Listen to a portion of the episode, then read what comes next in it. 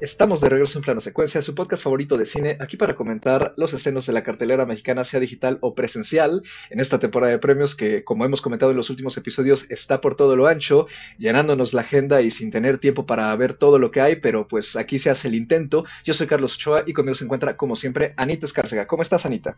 Hola, muy bien, muy, muy contenta de estar una semana más platicando de lo que más nos gusta, que es el cine y muy contenta además por la, por la película tan bonita de la que vamos a platicar el día de hoy. Bonita es ciertamente una elección para describirla, pero eso vamos a irlo justamente desmenuzando aquí. También está, como siempre, Andy Saucedo. ¿Cómo estás, Andrea? Hola, ¿qué tal? Muy bien. También muy contenta, muy emocionada, como, como menciona Anita. Es una película, yo creo que especial, más bien, ¿no? Por, por el director y por todo lo que ha generado en los últimos meses y pues ya listísima para platicar sobre ella. Y también, como cuarto miembro de este panel, en una aparición especial, nos acompaña nada más y nada menos que Manuel Ochoa. ¿Cómo estás, Manolo? Gracias por unirte aquí al panel para platicar de esta película y de este director que a ti te gusta bastante, con varias películas que también has apreciado mucho. ¿Cómo estás?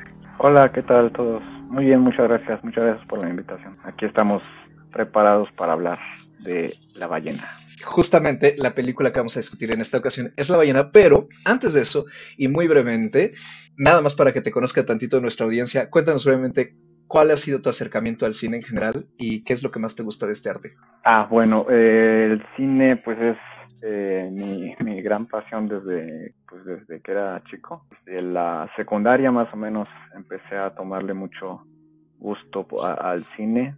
Yo tengo una película que, que siempre digo que es la que me marcó y me, detonó mi, mi amor por el cine y aunque es, pues es muy mainstream, pero pues la verdad fue la, la que generó ese, ese amor por el cine y es eh, The Dark Knight en el 2008. Y pues desde entonces me empecé a acercar muchísimo al cine, me encanta eh, recorrer todos los periodos desde el cine silente hasta la época dorada de Hollywood, también la del cine aquí de oro mexicano, este, y pues lo contemporáneo, ¿no? Un poco de todo me gusta. Y justamente esta película es contemporánea que es nada más y nada menos, como ya dijiste, La ballena de Whale. Lo más nuevo de Darren Aronofsky es su octavo largometraje. Este director que siempre se ha caracterizado por ser bastante controversial en su puesta de imágenes y también en la manera en que aborda algunos de los personajes y nos ha dado pues historias que quiero creer, ¿no? Y supongo que aquí en este panel también lo consideramos así, están a bastante alcance del público, ¿no? Eh, cada una ha tenido su buena publicidad, cada una ha figurado también en la mayoría en la temporada de premios en sus respectivos estrenos, ¿no? Entre ellas está, por supuesto, eh, El Cisne Negro, El Luchador, Requiem por un Sueño, Madre, que es su largometraje más reciente previo a este, Noé y Pi. Y pues en esta ocasión llega con esta película que es una adaptación de la obra de Samuel D. Hunter, ganadora de un premio Drama Desk en el 2012, tuvo su puesta en escena, el mismo nombre, La Ballena. Se estrenó en el Festival Internacional de Cine de Venecia en septiembre de 2022, donde tuvo una buena recepción, en particular a Brendan Fraser, que es el protagonista, le aplaudieron mucho. El elenco lo incluye a él en el papel estelar y lo acompañan Hong Chao, Ty Simpkins, Sadie Sink y Samantha Morton en una breve aparición. Y pues la película ha tenido una buena recepción por parte de la crítica, pero no ha estado exenta de algunas controversias, entre ellas eh, pues, que no es muy empática o que incluso raya en la pornomiseria o que explota a su personaje, así como que llega a verse incluso como gordofóbica. Pero pues justamente vamos a tratar de desmenuzarles un poquito por aquí. Y ya para arrancar, Manolo, por favor, ¿podrías eh, darnos una breve sinopsis de La ballena? Sí, claro. Es de esas películas que yo creo que se puede dar una sinopsis brevísima Básicamente se eh, transcurre una semana en la vida de un profesor de inglés recluso y pues eh, con obesidad mórbida y en el transcurso de esa semana pues él intenta reencontrarse principalmente con su hija que abandonó hace tiempo. Básicamente eso es de lo que trata la película. Y ya para iniciar, Anita, tú vas primero. ¿Qué te pareció a ti la película de entrada? ¿Te gustó o no te gustó? Ay, esta película. Mira, no sé si decir que me gustó, porque justo como, como dijiste hace un rato, bonita es, es toda una elección. Es una película muy dura y muy cruel. Algo que me gusta mucho de la película es lo que hace con sus personajes porque todos los personajes que vemos en pantalla son relevantes y son profundos y son tridimensionales. Vaya, incluso el, personaje que es el que le entrega la pizza a domicilio y que tiene una aparición de dos segundos en pantalla, con la cara que hace, porque ni siquiera tiene que decir nada, le da una profundidad a su personaje. Entonces, eso me gusta mucho. No existen personajes eh, sobrantes o de cajón, ¿no? Entonces, creo que es una historia muy bien contada. Es una historia, como ya dije, sumamente cruel, pero sumamente humana. Y eso es algo que yo aprecio muchísimo del cine de, Aronofsky en general. Creo que su cine tiende a ser, sí, un poco explotativo de, las, de los rincones más oscuros de la psique humana. Y eso es algo que me gusta mucho de su cine, ¿no? Creo que es algo que, vale mucho la pena desmenuzar y que vale mucho la pena ver, porque definitivamente no es un cine fácil ni bonito, efectivamente, como, como ya dijiste hace un rato, pero creo que vale mucho la pena ver, porque sí nos pone como en un espejo. A ti, Manolo, ¿qué te pareció la película? ¿Te gustó o no te gustó? Sí, sí me gustó. Em, creo que no es una película que guste a todo el público. En, realidad sí, eh, bueno, ya había yo leído que era eh, pues una película divisiva, ¿no? Y, en efecto, este, creo que entiendo por qué. A mí en particular me gustó eh, bastante. Sigue mucho la, la línea de Aronofsky de explorar personajes complejos y en decadencia, ¿no? obsesivos también de alguna forma. Es un ejercicio que ya se le ha visto antes, claro, pero pues lo vuelve a hacer y bien hecho a mi parecer. Obviamente está este esta narrativa de que puede ser y justo lo mencionabas hace un momento que puede llegar a ser pues manipulativa o, o puede rayar en la explotación digamos de del físico, ¿no? Del personaje. Pero yo no lo sentí así, honestamente. Es una visión que otras audiencias le eh, han recibido de la película que, yo no, no concuerdo. En el sentido de las eh, actuaciones, pues muy, muy destacable. Los, el cuarteto principal más el casi cameo que, de, Samantha Morton, pues están muy bien. Obviamente los, los actores jóvenes, ¿no? De, Simpkins y Sink, pues no le llegan al mismo nivel de los demás, pero también porque sus personajes por ahí puede tener, puede ser que tengan, como que no, no están tan, tan aterrizados, creo, de pronto, sobre todo el, el, personaje del muchacho, el, su incursión en la historia y, y, el, y cómo se lo, lo, intentan mantener de alguna forma como que no, no me termina de cuajar, pero en general pues sí, sí me gustó.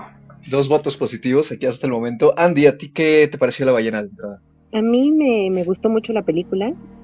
Como dice Anita, es difícil decir que algo así te puede gustar, ¿no? Porque eh, requiere, bueno, tiene mucha complejidad, hay eh, emociones, eh, de, trasfondo, ¿no? Hay, vaya, muchísimas cosas. La verdad es que más allá de que también yo soy bastante seguidora del cine de, de Aronofsky y de hecho mi acercamiento también al cine y las recuerdo de las primeras películas que yo vi que me impactaron fueron películas eh, de, de Aronofsky y creo que esta es una película que sí corresponde a su estilo, pero también, vaya, es una adaptación. Es una adaptación que está bien hecha, que, que, la sigue, ¿no? Como tal.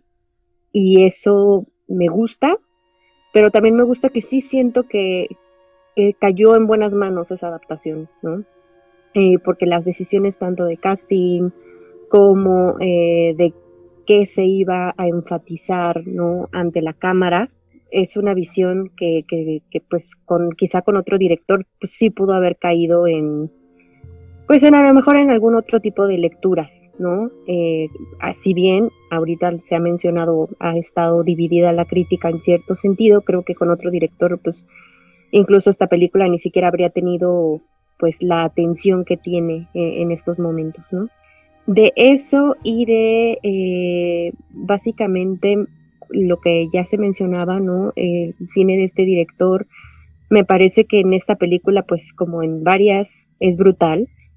son personajes llevados a psicodramas, en donde estamos haciendo una exploración de personajes y la verdad es que si algo a mí me gusta es el desarrollo justamente de, de estos personajes, ¿no? De, por ejemplo, haciendo una comparativa con algunos, en este caso que son en donde se centra mucho más la atención de la historia, ya mencionabas el luchador, se mencionaba el cisne negro, creo que eh, justamente ese tipo de personajes que, en donde vemos sí la decadencia, sí esa obsesión que, que bien menciona Manolo, también vemos estos personajes con un desarrollo psicológico, con mucha depresión, ¿no? Con mucho miedo y también eh, que buscan de cierta forma no entender sus circunstancias, pero sí reconectar con algo, ¿no? Entonces, me parece que sus personajes son personajes muy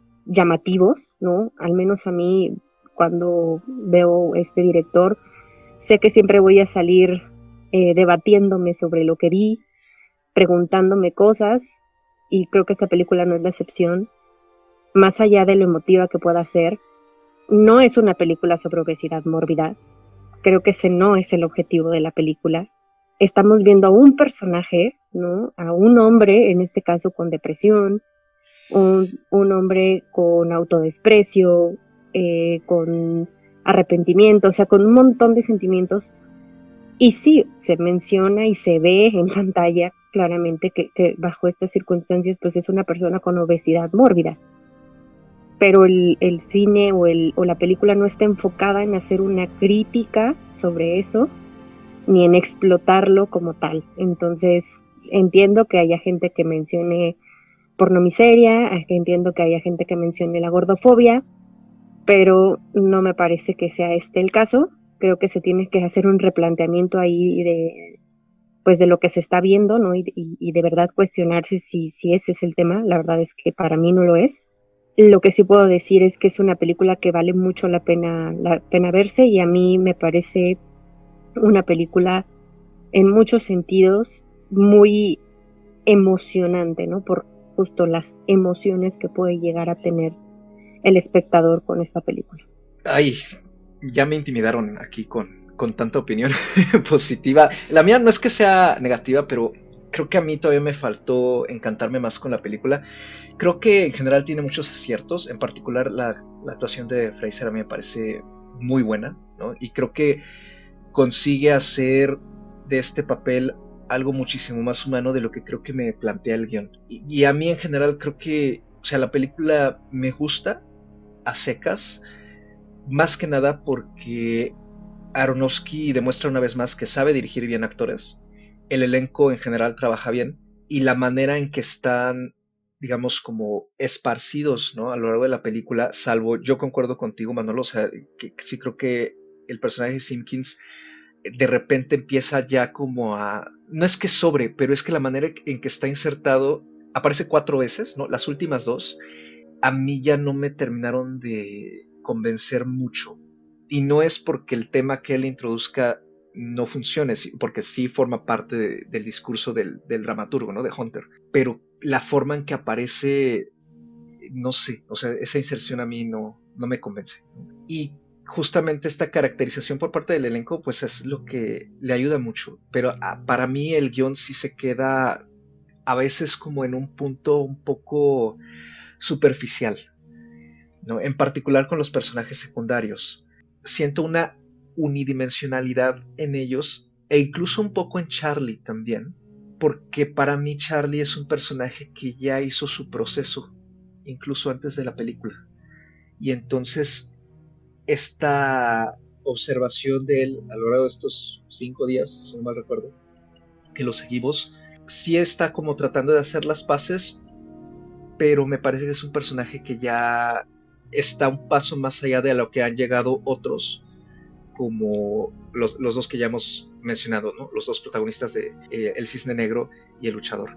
Entonces, de repente a mí eso es lo que me sacaba un poquito. Sí la sentí algo plana en algunas cosas. También, por ejemplo, ahorita tú mencionabas la palabra manipulativa, Manolo. A mí sí me parece que es un poquito manipulativa en algunas escenas, ¿no? O sea, en combinación con la música de Simonsen, por ejemplo, que creo que es muy buena, pero sí me parece que está como muy calculada para esos momentos y quizá haya a quien no le parezca así, por supuesto, y a quizá a quien le parezca aún más, ¿no? Yo creo que simplemente tiene como pinceladas de manipulación, pero en general creo que, pues más que nada vale la pena por, por el trabajo de, Fraser, ¿no? Y, y la forma en que él, digamos, también la narrativa de su vida personal a mí me da mucho la impresión que le ayudó a conectarse un poco con el personaje, ¿no? Eh, si algo me, me, impresionó y me gustó mucho de, la forma en que interpreta Charlie es la genuinidad que transmite a través de sus gestos y principalmente de su mirada.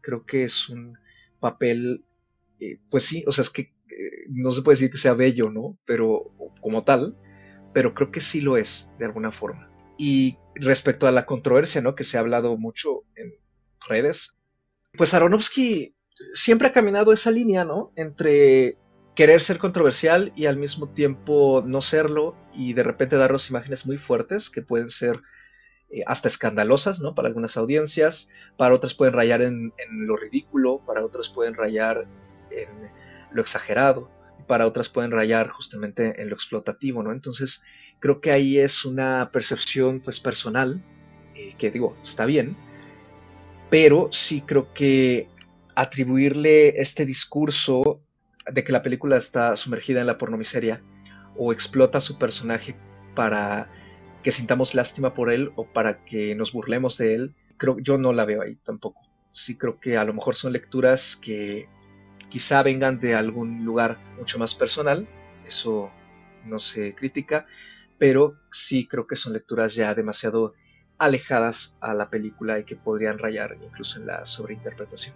Ay, pues es que yo sí creo que el personaje de Charlie es bellísimo, porque es, es un ser humano que tiene muchísimo amor por todas las personas que le rodean, por los animales, ¿no? Estas pequeñas escenas en donde le pone fruta al cuervo que lo visita, nos muestra que tiene mucho amor para dar y tiene mucha bondad en su interior y es capaz de ver o de buscar siempre lo positivo en todas las personas, aun cuando no lo tienen, pero para sí mismo tiene puro odio, ¿no? O sea, vemos a un hombre que tiene una adicción y que está en una espiral de autodestrucción porque se odia, se odia a sí mismo, se quiere morir.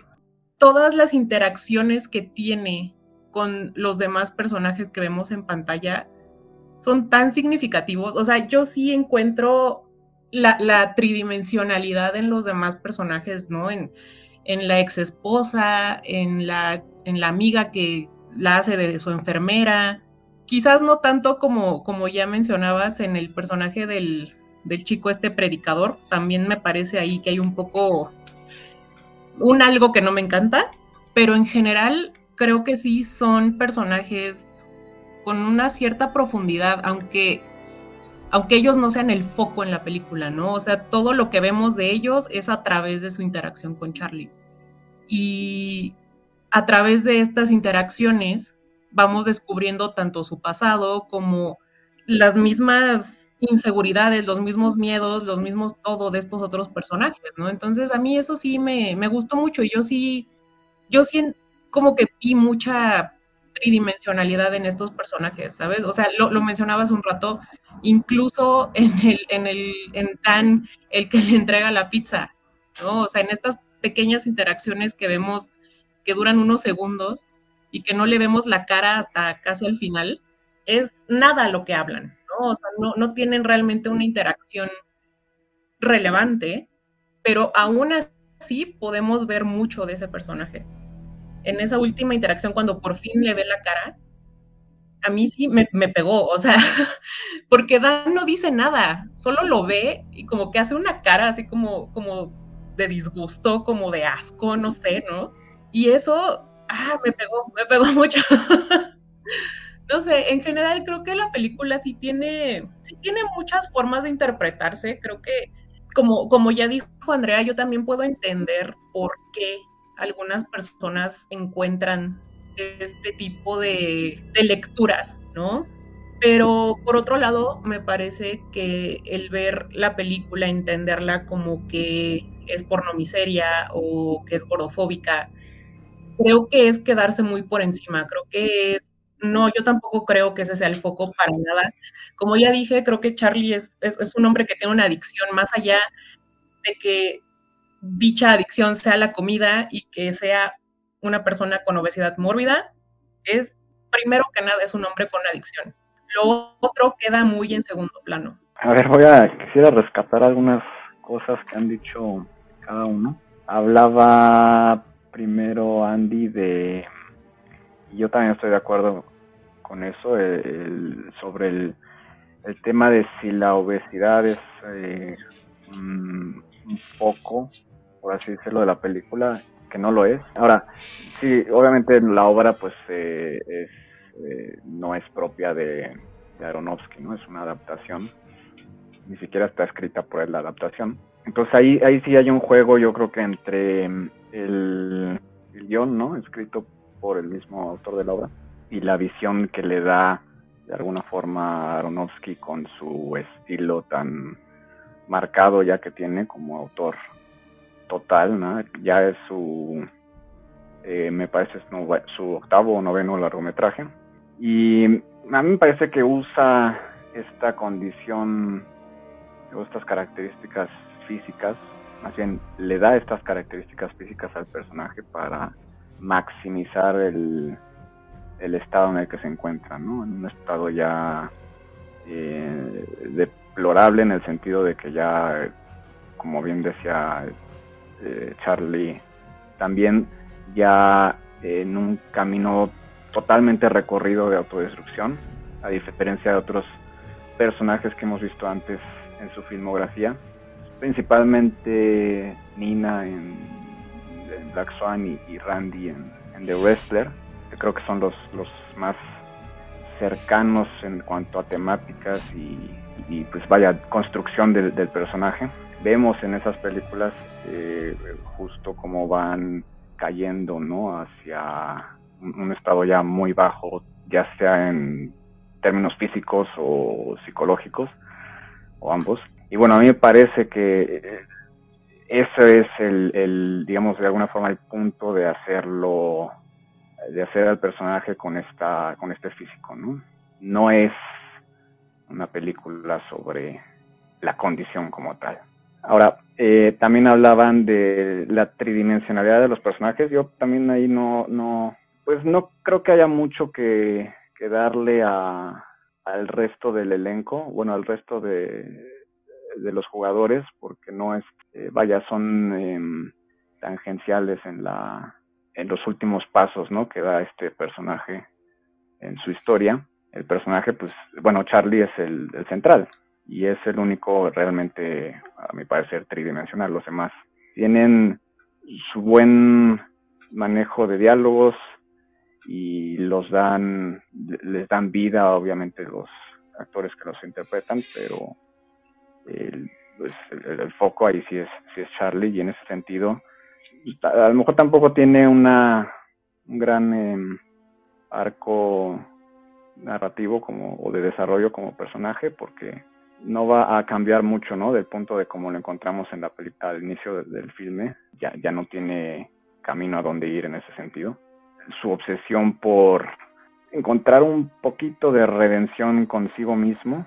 Eso es básicamente el, único desarrollo y de pronto pudiera no como que quedar tan tan firme, ¿no? Ese ese desarrollo porque sí me parece que la relación con la hija como que eh, tiene algunos momentos muy buenos y otros eh, como que no, no me terminan de, de gustar. De hecho, me parece mejor llevada la relación con pues, la cuidadora, la, la, amiga que, lo apoya en, términos de salud y de eh, emocionales también.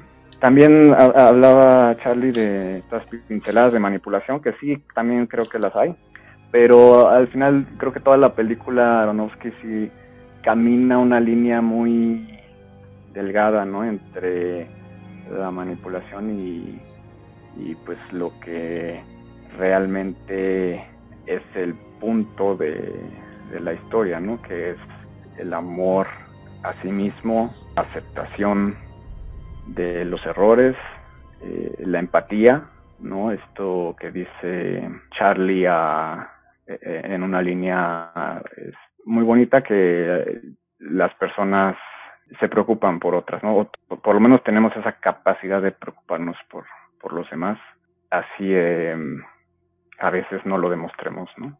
Y creo que eso es el, el, corazón de la película, que sí me parece que tiene mucho corazón. Que de pie a interpretación creo que no, es una película que creo que tiene poco que interpretar, de la cual hay poco que interpretar, pero sí tiene mucho corazón.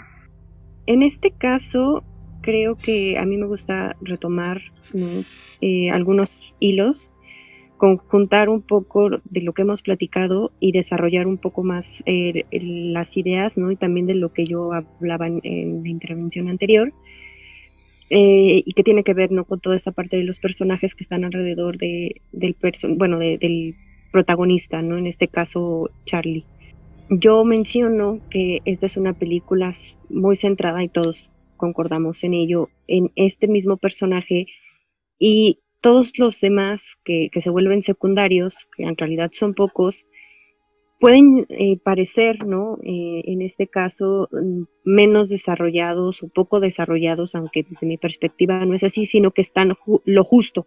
Y es porque estamos hablando de, la de una semana en la vida de un hombre, ¿no? En donde está enfrentando su pasado, ¿no? En donde vemos este pasado que regresa o que, o que es recordado, ¿no? Eh, con la figura de su ex esposa, cómo se rompió esa relación, qué es lo que pasó en esa relación y que repercute justamente en la hija. Estamos hablando del pasado de un hombre que también eh, dejó a esta familia por, por otro hombre, ¿no? Él siendo un profesor se enamora de, de, un estudiante y con todos estos eh, pues estos prejuicios, eh, todo este rencor que la esposa también le guarda a, él, ¿no? De cierta forma por, por haberla engañado, por haberla dejado por, por otro hombre, y lo que implicaba también, pues, hace unos años todavía, y a la vez lo que representa el personaje de su cuidadora, ¿no? Que es parte de esto, es, pues, eh, viene siendo una figura que también es, eh, lo ha seguido a él, no solo en este proceso de de depresión, de autodestrucción, es la persona que ha estado ahí para él, ¿no? Y el predicador, en este caso, que, también tiene, al menos para mí, eh, sentido, si bien, híjole, también a mí me cuesta un poquito, o me costó un poco de trabajo, porque al menos a mí, cuando hay mensajes religiosos, me cuesta mucho trabajo, pero me parece que está de cierta forma insertado para hablar de la salvación y de cómo este tipo de eh, sectas o religiones o como las quieran llamar eh, buscan siempre llegar a personas o, llegan a personas vulnerables ¿no? con un mensaje de salvación. Y hay algo que la película me gusta que, refuerza que es algo que le dice Liz al joven predicador es que no puedes salvar a alguien que no quiere ser salvado, ¿no? Y ella lo sabe porque su hermano, también un joven que era pues seguidor de, esa secta, de esa religión, eh, al no ser aceptado por su familia como, como homosexual, como una persona que no siguió las doctrinas, pues también tuvo un final trágico y nadie lo pudo salvar.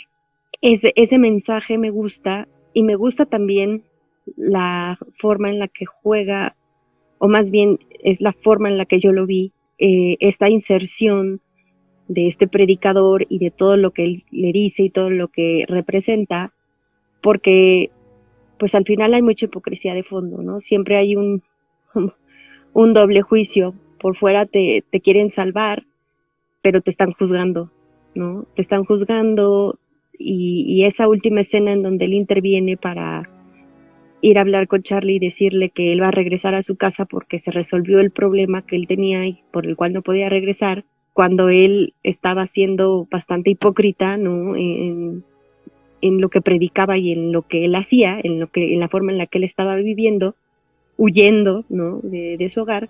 Y, esa última escena con, con Charlie destapa justamente esta hipocresía, ¿no? Porque pues le habla justamente de, de la homosexualidad, de cómo hay eh, pues, ese repudio a la homosexualidad y se ve como algo no natural para ellos, ¿no? Entonces, creo que no está de más, sí tiene un trasfondo y sí tiene peso en la película, porque estamos viendo un personaje central que está desenvolviéndose en, en, una semana muy crucial de su vida, en donde muchas piezas se están acomodando a su alrededor y todas esas piezas tienen un porqué.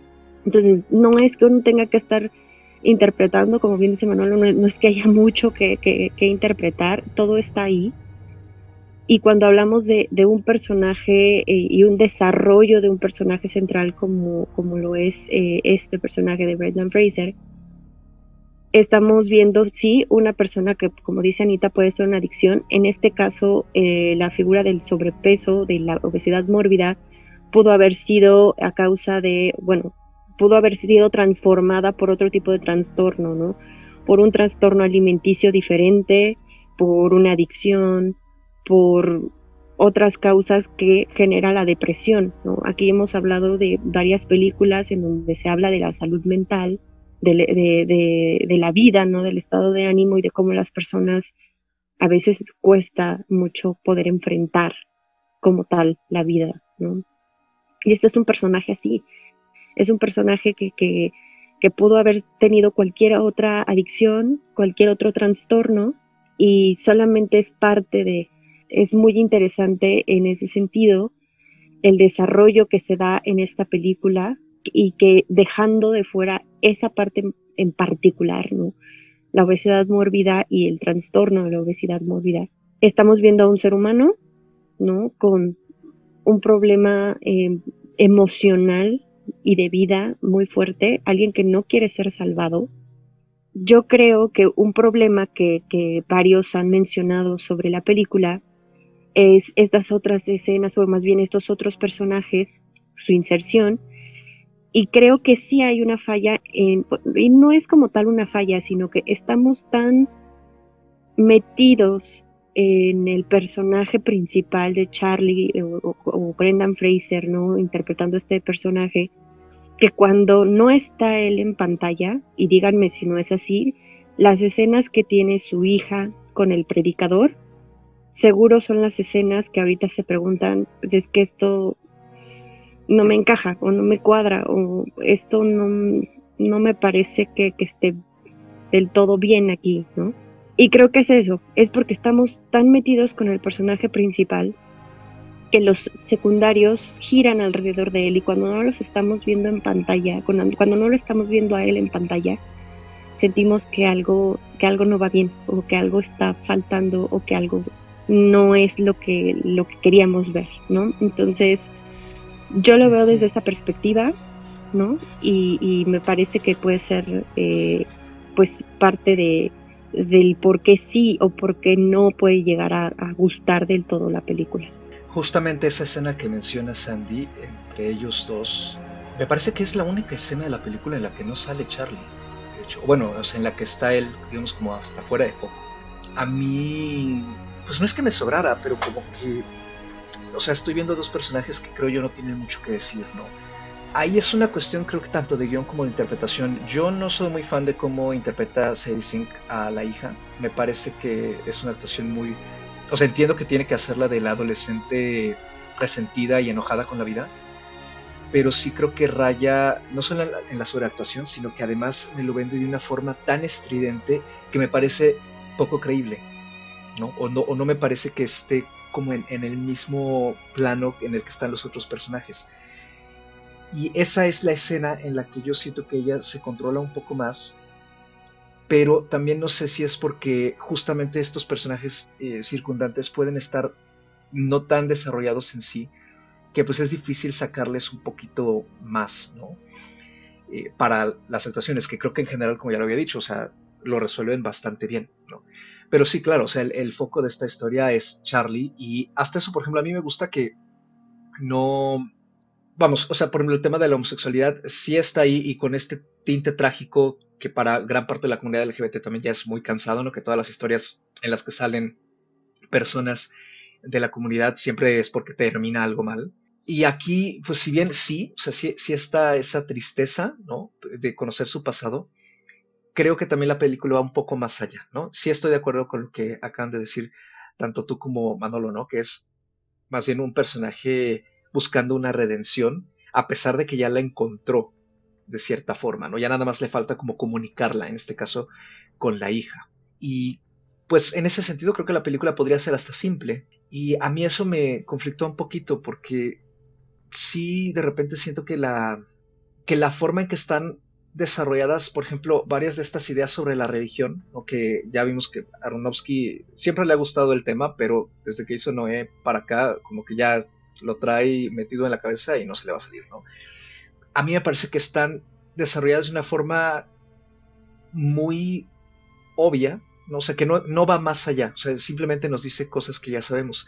Y ese cosas que ya sabemos también es algo que me Mm, desencanta un poco en general de toda la película, ¿no? Que creo que fuera de Charlie, siento que en sí todos los personajes simplemente están diciendo cosas, no vemos, nos lo dicen. Nos, todo lo que ellos han vivido, lo que sienten, lo que ven, no lo vemos, nos lo cuentan. Y algunos salen más airosos que otros, ¿no? que es el caso de Hong Chao, que me parece que es una actuación bellísima, ¿no? Eh, como es muy natural y muy humana y nunca se ve ni excesivamente compasiva, sino que entiende a, Charlie. Creo que ella es... Así, las escenas entre ella y Charlie me parece que son lo más bonito de, todo el metraje. Pero este, digamos, recitar ¿no? Eh, las ideas y recitar como los análisis que incluso están haciendo los personajes en el caso de El Predicador, a mí como que no me terminó diciendo gran cosa y lo que me terminaba diciendo en todo caso era, pues sí, porque así funciona la religión, ¿no? O sí, porque así funciona esto otro, y ya. Creo que no, se queda como en un nivel muy básico en términos de cuestionar justamente esos temas y yo creo que ahí es más bien una cuestión del guion, porque Aronofsky sí ha buscado ir un poco más allá cuando ha hablado de la religión y aquí siento que no tuvo él tanta mano en el guion. A ratos, de hecho, siento que no, no es para nada un guion de Aronofsky, ¿no? O sea, y se nota, o sea, que, es más bien él puso la imagen, ¿no? Y ya. Y esto último también lo quiero enlazar un poco y quería saber ustedes qué opinan de esto. Este, también la referencia de Moby Dick, que a mí me parece, la verdad, eh, entre obvia y pobre. Eh, tampoco me termina de convencer pero esta analogía pues tiene mucha importancia a lo largo de la película, no solo por cómo compara al propio protagonista con esa ballena mítica, sino también porque pues enlaza de alguna forma esa importancia de la relación que él tiene con su hija, que como vemos después pues es quien escribió este ensayo que a él le sirve como de una especie de amuleto, ¿no? O de como de catalizador para calmarse o sentirse mejor cuando está en un momento de crisis física, que es como inicia justamente eh, la película. Pues no sé cómo, cómo las habrán visto ustedes, tú, Anita. Yo creo que la metáfora y la comparación con Moby Dick, más que, más que con la ballena, yo pensaría que es con el capitán Ahab, ¿no? es esta persona que todo el tiempo está persiguiendo algo que nunca puede alcanzar tampoco puedo decir que, me encanta o que me parece la gran revelación, porque pues es finalmente una comparación bastante sencilla o bastante obvia quizás, pero me parece un elemento muy bonito que este ensayo sea el ensayo que escribió su hija años atrás, ¿no? Y que eso es lo que lo mantiene, o lo que, como dices, ¿no? Que como que lo tranquiliza, o como que pareciera que son las últimas palabras que él quiere escuchar antes de morir más allá que tranquilizarlo, porque él, como ya dijimos, pues él no quiere salvarse, él no quiere vivir, él ya se quiere morir,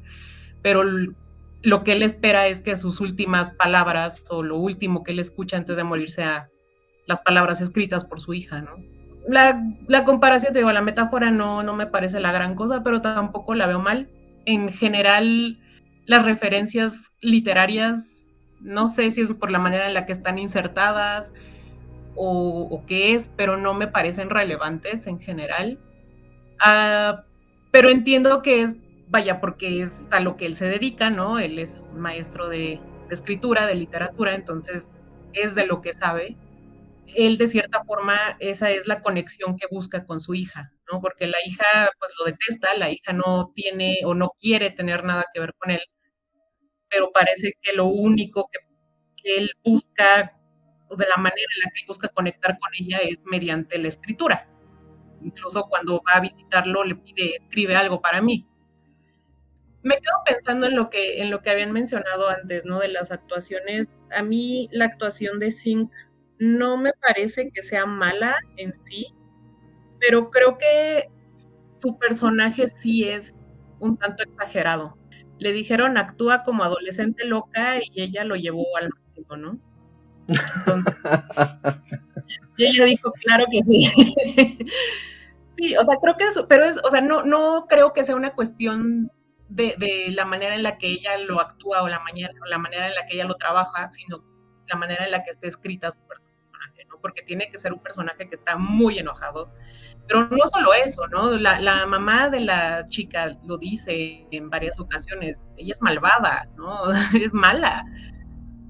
Entonces, creo que su personaje se maneja un poquito en esa ambigüedad en la que creemos que sí es mala, pero a la vez queremos creer lo mismo que cree Charlie, que es, no, claro que no, no es mala, ¿no? O sea, Charlie siempre está buscando encontrar la bondad dentro de los demás y está aferrado en encontrar la bondad dentro de su hija. Y creo que uno como espectador entiende que no existe, no hay tal bondad, ¿no? O sea, su hija yo sí creo que es realmente mala. Pero esa es la belleza del personaje de Charlie, ¿no? O sea, él siempre está buscando esta conexión con ella, está buscando que ella lo perdone, está buscando encontrar la bondad que, que, él cree que existe en ella. Y es la, justamente la persona que peor lo trata, ¿no? Entonces, por eso decía yo que es una película sumamente cruel.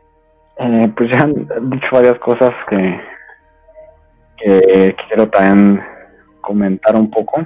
El tema de la esta pues, intento de analogía literaria, pues para mí está muy sobrado. Demasiado evidente como para que realmente tenga un impacto en este como espectadores, me, pareció, ahí sí me pareció un recurso nada más como para darle el título a la película, o bueno, a la obra, ¿no? En su, en su, en su, caso.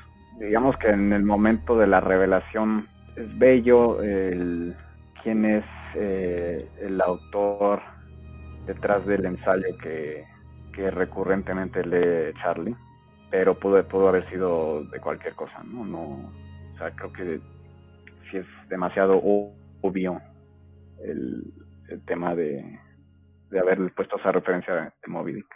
Regresando al tema de los personajes, creo que sí me inclino más a pensar que el caso de la hija es más un tema del de cómo está escrito el personaje que de la actriz. Creo que es un personaje demasiado volátil, entendiendo que es eh, un adolescente, aunque un adolescente no tan chica, y, y, entendiendo también el, tema o el impacto que pudiera haber tenido en ella, pues todo el tema de sus padres, un, padre ausente, una madre alcohólica, pero creo que es, es demasiado eh, volátil el personaje y y, no tan explorado el, el por qué actúa así. Puede ser demasiado peligrosa. O sea, de pronto cuando la mamá dice es, malvada, pues sí, sí, yo concordaba un poco con ella, ¿no? Como este, trataba al padre a pesar de lo que, de, lo que le hizo el padre, ¿no? Esa ausencia, pues por supuesto que se resiente, pero creo que está llevado un poco al exceso de, presentarla como esta persona que te hace sentir muy muy muy incómodo, muy desagusto por porque es demasiado explosiva, demasiado volátil, ¿no? En su comportamiento.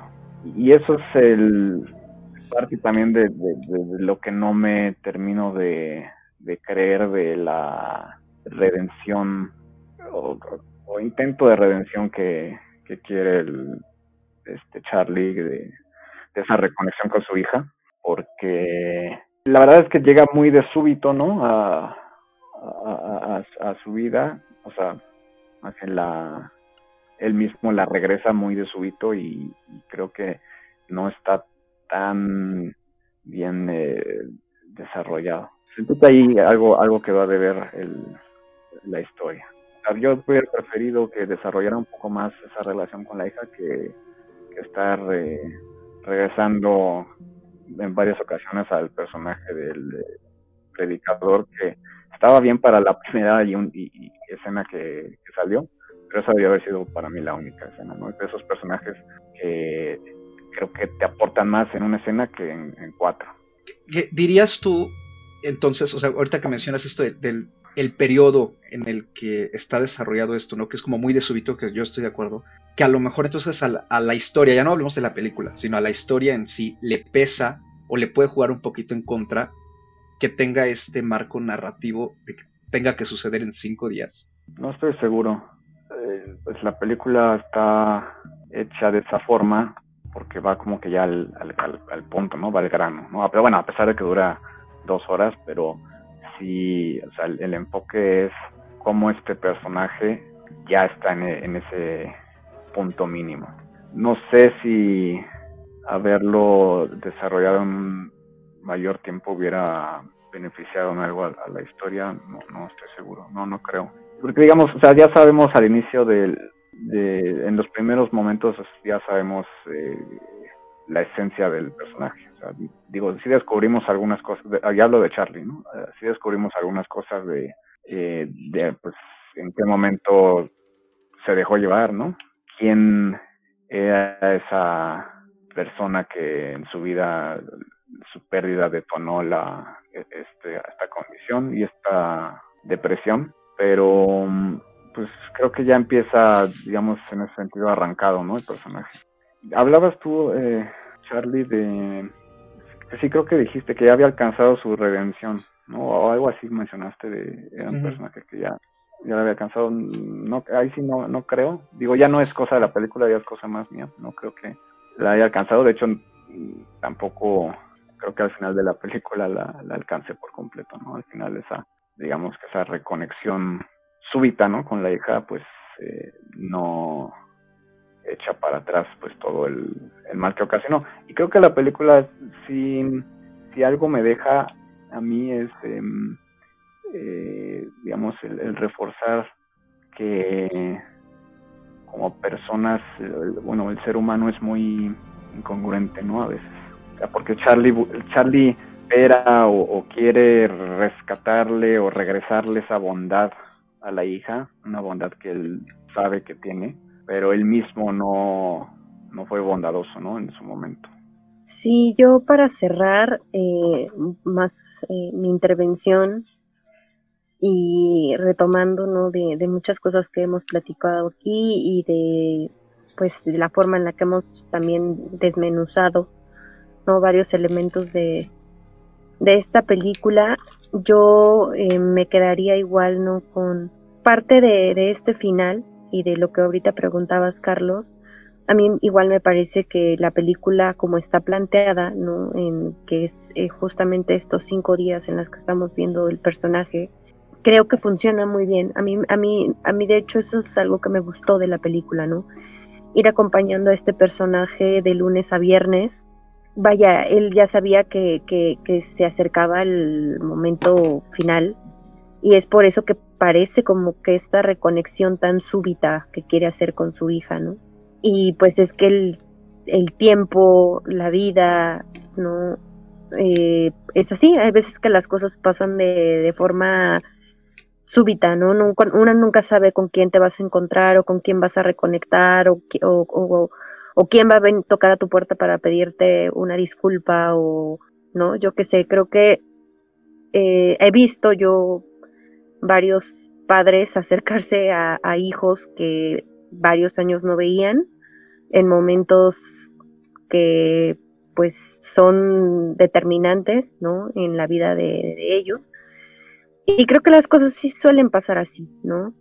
Sí suelen ser de, de, de esta forma y creo como, como mencionaba ahorita Manolo, pues no creo que lo logre del todo, ¿no? Es algo que él quiere ver, es algo que él eh, quisiera, ¿no? Es lo que le dice a la esposa, quiero, pues quiero saber que al menos hice una cosa bien en esta vida, ¿no?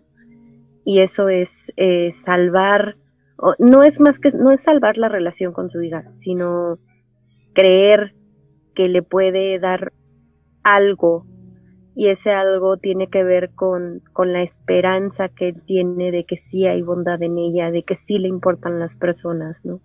Que no es este ser malvado que, que le describe la madre y que como menciona Anita, pues al final nos pintan un personaje muy ambiguo, ¿no? Eh, el personaje de, de Ellie, de su hija, pero es eso, es porque, porque también él quiere ver o él quiere sentir que sí hizo algo bien. ¿eh? A mí el final me gusta, a mí el final se me hace un final poderoso y creo que ahí es en, el único momento en, en, sí que es esta revelación de, de, quién es el texto del que, del que él pues toma, se toma esta analogía de, o metáfora de Moby ¿no?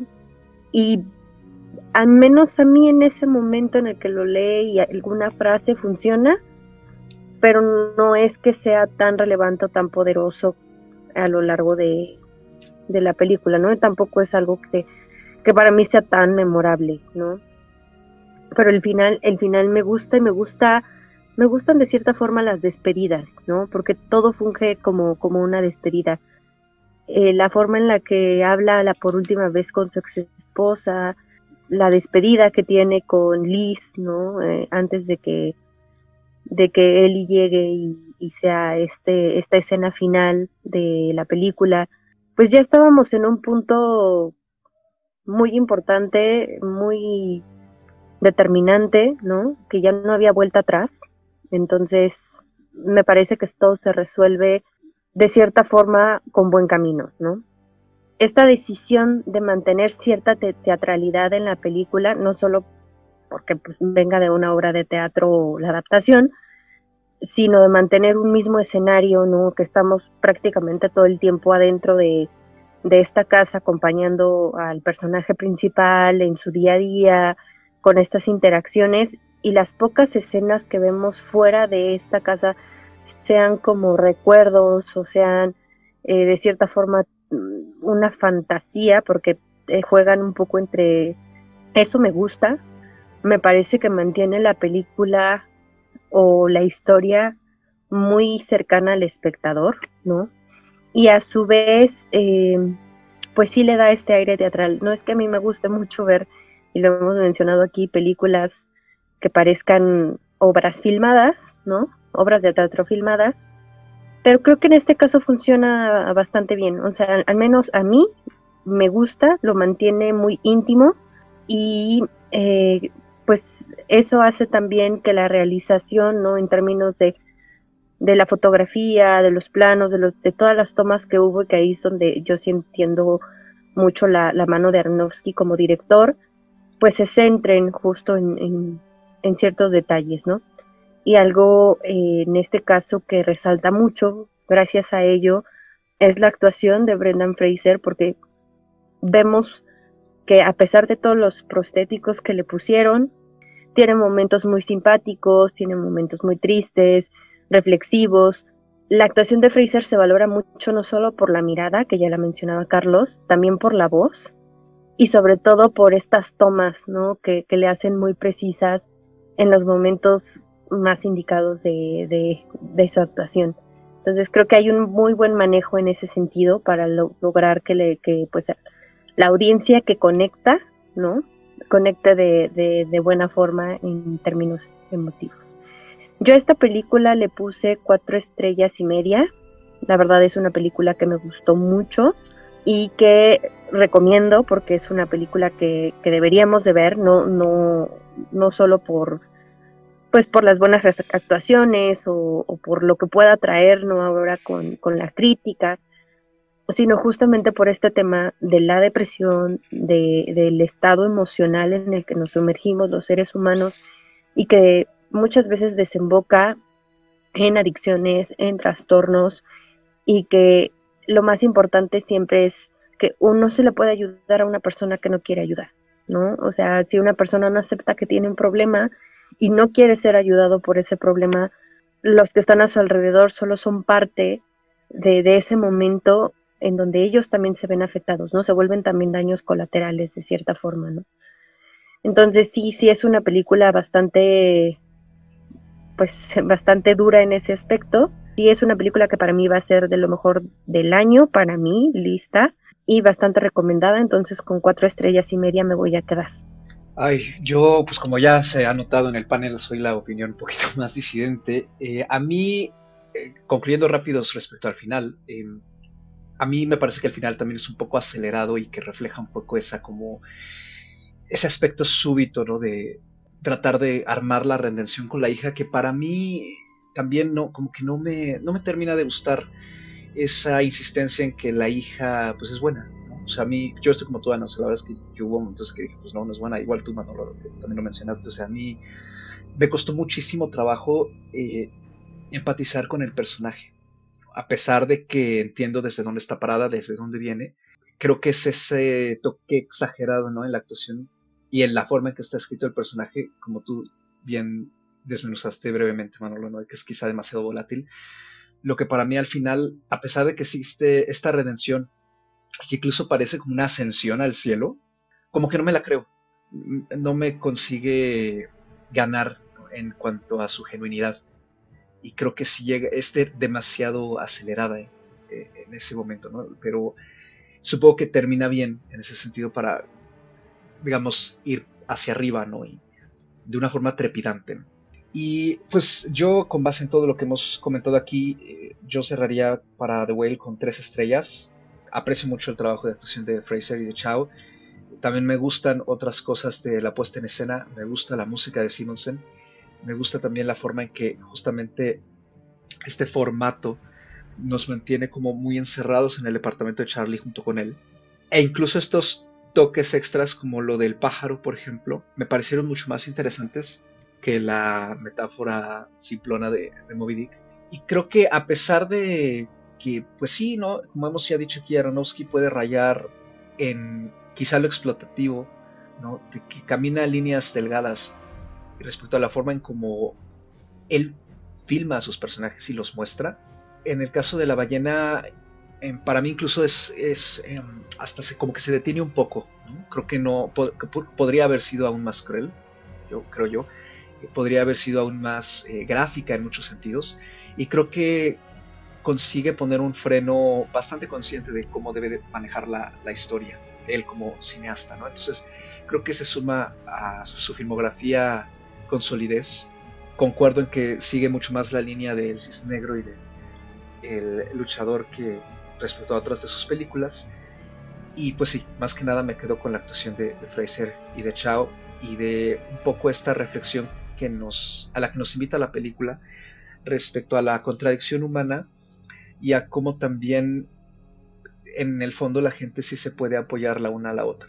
Eso me pareció muy bello, a pesar de que de repente eh, lo pierde un poquito, ¿no? Por enfocarse más en, en la relación eh, con la hija que a mí, pues, eh, como que tengo la impresión de que es una obsesión muy particular de, del dramaturgo, ¿no? de, Samuel Hunter.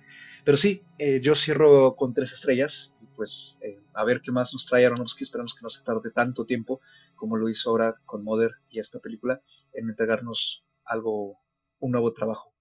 Yo cerraría con que mi conclusión es que la hija no es buena, definitivamente la hija sí es malvada. Pero Charlie cree que sí es buena. Eso es lo que importa para la película, que Charlie cree que sí es buena. Charlie cree que detrás de todo esto hay una bondad intrínseca en ella, porque él es un optimista.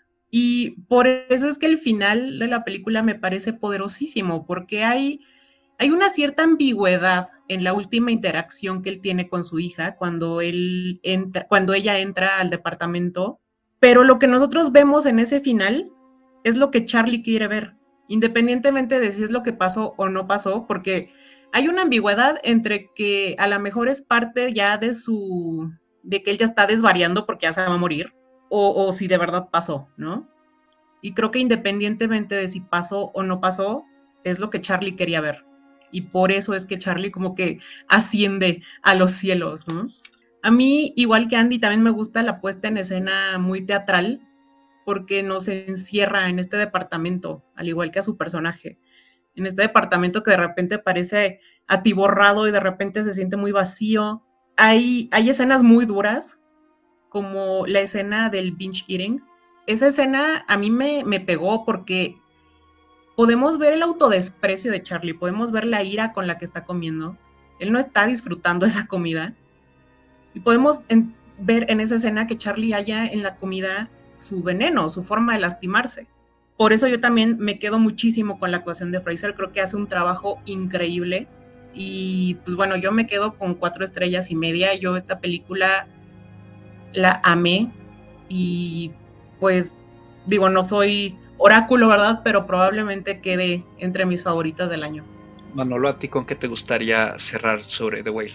A mí, lejos de ser, eh, la mejor en la filmografía de Aronofsky, esa sigue siendo eh, de, eh, Wrestler, su obra cumbre. Y esta justo por eso me parece como que le resta puntos, ¿no? Ya decía yo que antes que el personaje de Charlie es digamos, ya un, un, recurrente en, la filmografía de Aronofsky, llena de personajes obsesivos, autodestructivos, sobre todo obsesivos. Creo que en todas sus películas habla de la obsesión, ya sea por adicciones, por ser eh, grande ¿no? en lo que uno hace, por ser aceptado por la sociedad, por eh, reencontrarse con, con una hija, por salvar al amor de tu vida. Luego está también Mother, ¿no? Que es su, su, película más, eh, más flojita. Y esta, pues, está eh, en términos generales eh, muy bien, tirándole a, muy bien. La, la, rescatan, por supuesto, lo que ya dijimos, sus interpretaciones en particular de Fraser y Chao, que le, sí le dan, le dotan mucha humanidad a, a una historia que mm, sí podría haber sido mucho más pues, manipulativa, ¿no? En, manos de un director, a mi parecer, menos experimentado. Creo que Aronofsky sí em, le da justo la... Pues yo la sentía en, momentos como que eh, muy, muy sobria, ¿no? Le da la sobriedad a, a la historia de, de un personaje cargado de emociones pues las logra enfatizar con el físico ¿no? del personaje y muchos de sus encuadres pues están justo enfocados en, resaltar ¿no? la pues la monumentalidad del personaje y de lo que carga realmente no no es no es del personaje no es el aspecto físico insisto y, lo reitero eh, no es la el físico del personaje sino realmente lo que carga esas eh, eh, reflexiones, esas eh, arrepentimientos y pues eh, últimas esperanzas para sí mismo en términos de pues lograr esa conexión con su hija, ¿no? Si la calificara, pues también yo la dejaría como en tres y medio, tres, entre tres y medio cuatro. me parece muy muy recomendable. Hay que obviamente que bueno, para el que conoce la filmografía ya sabe qué se espera, para el que no conoce la filmografía, pues eh, uno no sale muy sonriente, ¿no? De las películas de Aronofsky, entonces, este, pues con eso termino. Y así es como concluimos esta breve discusión sobre The Way, la ballena, que para el momento en que salga este programa probablemente siga en carteleras eh, en parte del resto del país y en el circuito alterno. Este, este programa está saliendo en marzo, prácticamente. Eh, ya saben, la agenda apretada. Y pues ya para terminar, como siempre, la recomendación de la semana que le cae aquí a nuestro invitado de honor, Manolo, algo que te gustaría recomendarle a nuestra audiencia que vean en algún lado. Sí, em, de, pronto me hizo recordar esta película, eh, una es de mis, está en mi lista de las favoritas, es la mejor película de, David Lynch, eh, The, The Elephant Man no estoy seguro que esté en una plataforma este, de streaming, pero creo que sí está la renta por ahí en YouTube o algo así. Y pues con eso nos vamos. Ya nada más, ¿dónde nos pueden encontrar, Anita? A mí me pueden encontrar en Twitter o en Instagram como arroba animalceluloide. Ya saben que yo no tengo nada más que hacer, entonces ahí me encuentran siempre. Andy.